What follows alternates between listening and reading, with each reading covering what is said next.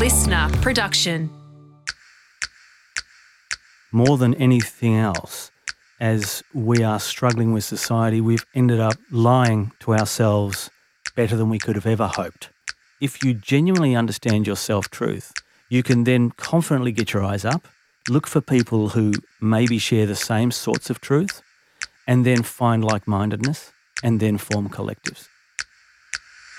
I'm Margie Hartley, Executive Coach to senior leaders around the globe, and this is Fast Track.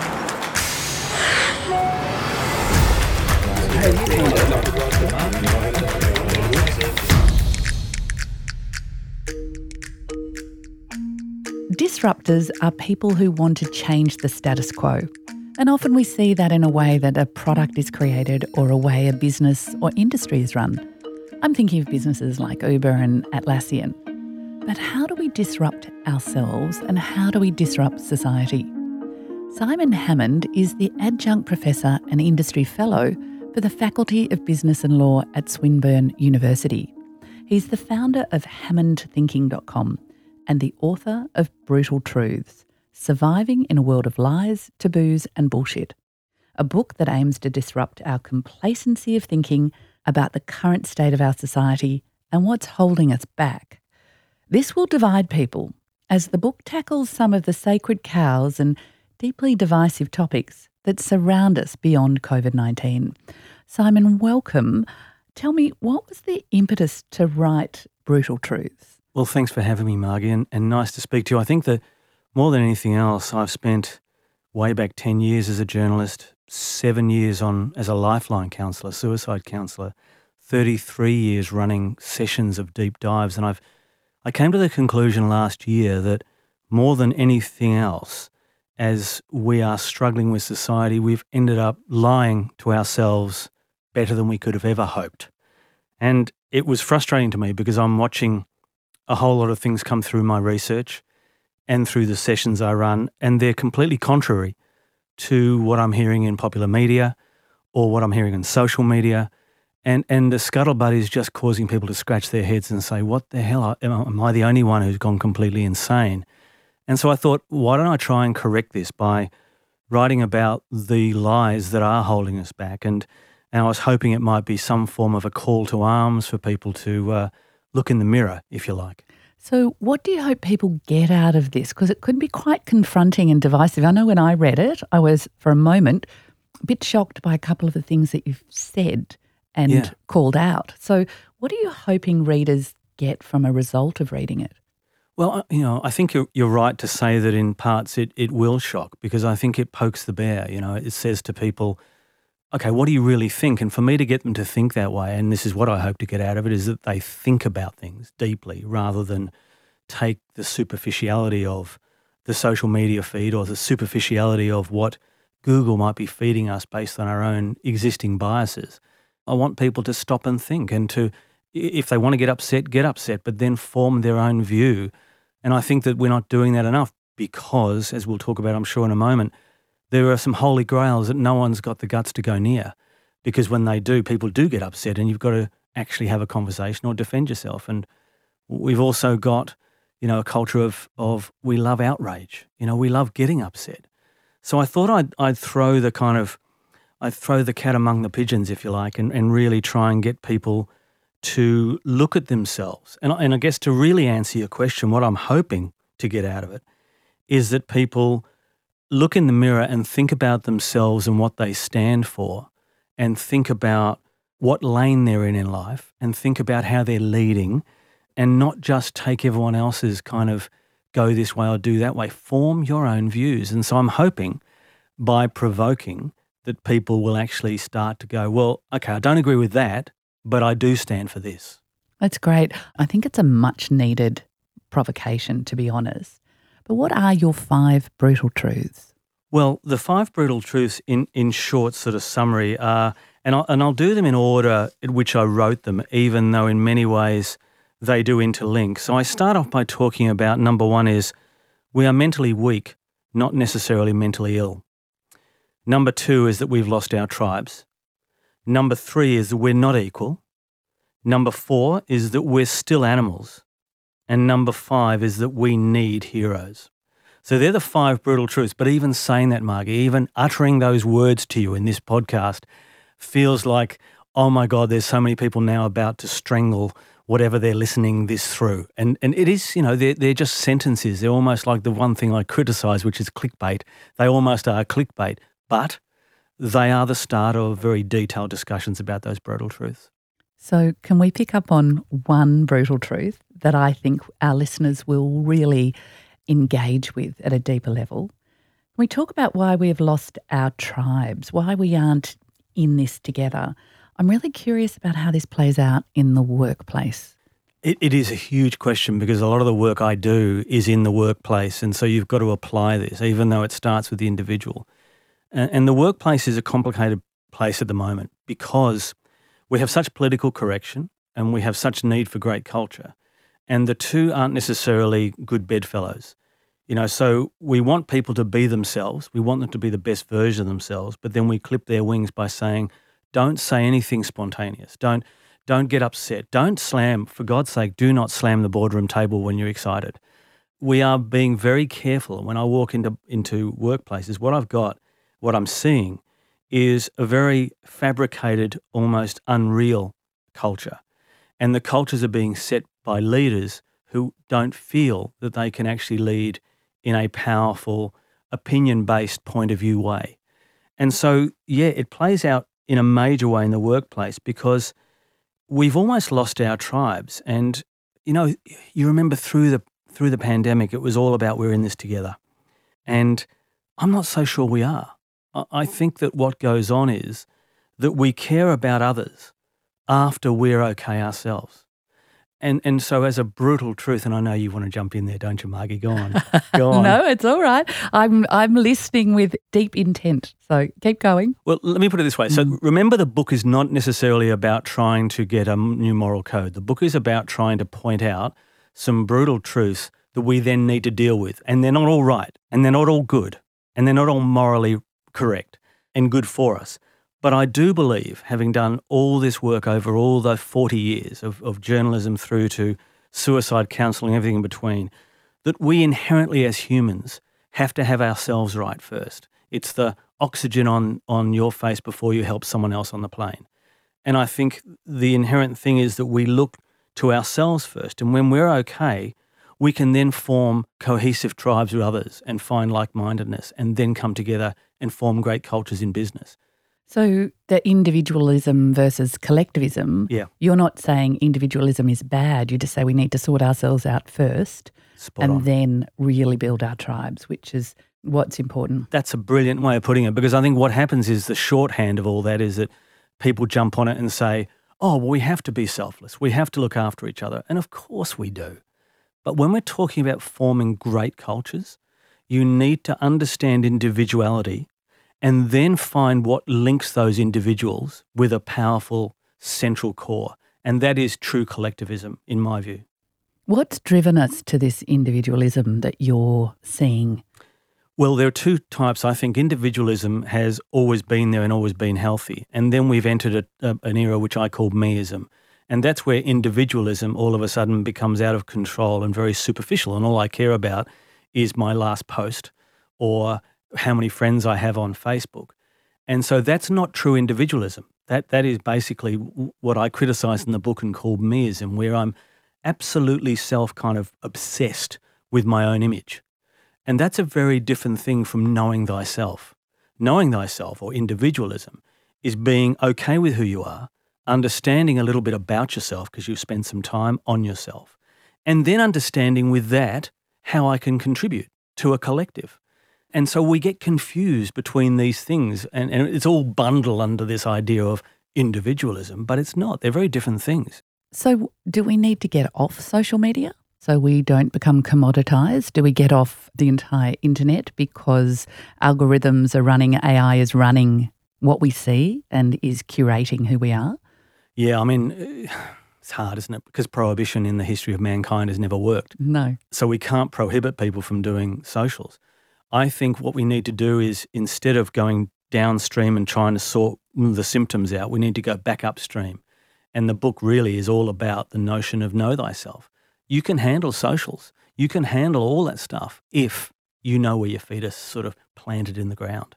And my problem at the moment is that we are literally sending our kids from primary school to secondary school through socials into university, into jobs, and they've never had a moment to work out what the hell they stand for and who they are. So the socials then become a really bad thing. If they did know who they were, they're not such a bad thing. You and I are on socials. We're okay. I mean, we, because we've spent a lot of time working out what the hell we want to be and who we are in the world. So mm. that's the point.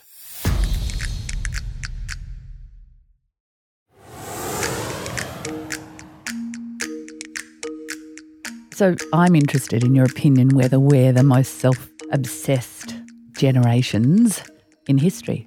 We are. There's no doubt about it. We are the most self obsessed. And the reason we are is it's like kids in a lolly shop. You know, if you, if you ever look at a kid and say, you're in a lolly shop, go for it, they'll just eat until they vomit. And we as humans do the same. We kind of go, this is great. We love this stuff. We've got social media. We've got unprecedented access to anything, anywhere through Google. We've got awareness of everything. So now we can check and measure everything every day, every minute of the day. And so what do we do? We use it until we vomit and, and we are doing too much with it. So we don't self regulate because we're unaware in a self way. Mm. So, what's the uh, antidote for you? Is it just spending the time? Do we all have to go off to a silent yoga retreat to get there? What's the, is it an incremental change? What's your solution around this? The first solution is give yourself time where there is nothing happening. And so I know it sounds like a very basic thing, but when I look at my three kids and the many um, younger people I employ, um, I look at their lives and every minute is filled up with something. It's either watching Netflix, binging, it is um, on their phones, usually at the same time. They've got electronics and technology coming into their heads the whole time. The first step, Margie, the first step is to find a rock and sit on it for two hours and think about the world and don't have any don't have any media coming at you from some form. The second step then is to give yourself a framework in which to think about yourself. And and so as I get to the end of the book, I pose a framework and that framework is based around moments in your life where you felt most full, if you like. And, and I call it the moment of self truth, where you think about a time where you felt, gee, that was really the best of me. I was on song, right? I was, everything was going on there and I just loved it. And I break it down into a formula. And the formula is think of the moment where you really felt like you were on song and then divide it into what talent were you using? In other words, God given talent. It was that sort of easy way of doing things that just came to you. Plus, what skills that you've picked up were you applying? And thirdly, what effect was that having on whoever you are you were with? If you put those three things together, you, that's your formula, and you can work out the very things you should be doing to know thyself. And so that there's the formula, but you first need those two hours on a rock just to begin with. Thank you for that. There's a quote in the book that says, We have created a society that moralizes selfishness yet advocates individualism and ego. I was really struck by that quote. Can you clarify what you mean by that? Yeah, I think that, you know, from moralizing selfishness, what we're saying is that don't be selfish. Like there's a greater cause, save the planet, look after each other. And, and so we moralize it and we've become quite moral about selfishness and, and don't be selfish. Yet the entire society is completely based on ego and individualism and and do for yourself through consumerism what you want today, in fact this minute, in fact this second. So we've got this split personality in society where all the messaging, especially to younger people, is you're worth it. You can be anything you want. Just, you know, just do all this thing for yourself. But it's not the right messaging. It should be spend some time and know thyself. And, and then we criticize them for being selfish. So we've got a really big conundrum a big conundrum. Sounds to me like where the way you describe it, it's a it's a great social dissonance. It's a mm. it's a confusion by the way we behave and the way that what we say. Total confusion. That's exactly the word for it. You know, we are confused. And when I, I spend a lot of time mentoring young kids, and they genuinely are wonderful human beings looking for direction and looking to make sense of the world Very few people are giving them any sense. They're giving them information. They're telling them to go and go and do another, you know, piece of this or that. What they don't do, if you go back to the great, you know, Hunter S. Thompson, who talked about the ninth path, and I talk about it in the book, and he was advocating back then in the 60s. You've got to know yourself, not just give yourself a plan. Know yourself. And so we are confused, and we're confused by all the mixed messages in society, and we're confused about who do I listen to? Do I, you know, and where's that information coming from? I think kids today are really up against it with that confusion. Okay, thank you. So, what's a phantom tribe? Phantom tribe is a tribe that isn't real, isn't as real as the old fashioned tribes where you sit around. And, and Mark Zuckerberg, and I'm not putting him up as a great crusader of where society should go, but he talked about four years ago in a manifesto he wrote for Facebook saying that he thinks, uh, and he did research, that he was lamenting true community, which, you know, we could go into the psychosis of that any moment. it's amazing that someone in Facebook is lamenting uh, community and, and, and our connections. But anyway, he was saying that essentially when you track research, the, the breakdown of community, physical community groups, they're down about 60% from what they were 15 to 20 years ago. In other words, we're not meeting in real tribes. We're not coming together and I'm not getting your body language. I'm not shaking your hand. I'm not I'm not in, I'm not having coffee with you as much. I'm not in a mother's group or a or a kids group or any, what I'm doing is I'm creating phantom tribes. And they are things that we think are tribes, but they are devoid of about 50% of the true things that make up a tribe, such as, you know, getting out and in the in the trenches with each other and kind of, you know, being out late and and talking rubbish and just just bumping shoulders and all those things we do as humans, and they're missing. So phantom tribes are really these almost like these tribes that aren't quite real. Okay. So, last question. You end the chapter with, We're not in this together. It's down to you. Can you explain what this means? How do I take that forward as a concept? Yeah, and it's a provocative thing to say because, and I said it all the way through lockdown. So, taking that forward as a concept is not to say that I don't want society to be cohesive. But I think the first thing we need to do to understand how to genuinely get community back is to understand that our human trait is for me to make sure I'm okay first, then my family, and then perhaps I go out from there. So for us to, to run, you know, clever advertising slogans and little memes about we're all in this together, what that does for people is it at their very heart and soul confuses them and I'm and I'm looking around and going, well, I don't feel like I'm in this together. I go past someone on the street, my eyes are down, their eyes are down. I'm suspicious. I'm, i think they've got COVID. I, what, what? I'm not in this together. I'm surviving. So to be in this together, and this is where the irony comes around. To be in this together, we need to make sure that it's down to you first. You've got to get yourself right first, and then if you genuinely understand your self truth, you can then confidently get your eyes up look for people who maybe share the same sorts of truth, and then find like mindedness and then form collectives. And we will f- reform society. At the moment, we've got these very delicate phantom tribes going on where, even in my own business, you know, my collective inside the business is not as strong as it was 10 years ago. People are much more inclined to pull back because they are confused. So, yeah, I think it's down to you means understand your moment of self truth, understand your self truth, and then find people to, to go through life with, but don't lose yourself in amongst all the rubbish coming at you. Simon, thank you. We could dive into some of these provocative and fascinating, brutal truths that you've provided, but I encourage everyone to read the book and see what they think and form an opinion. Thank you so much for your time. Thanks, Margie, for having me. It's been a great chat. Fast Track was presented by me, Margie Hartley. Producer Tina Matalov. Audio production by Darcy Thompson. Executive producer Jennifer Goggin. Listener.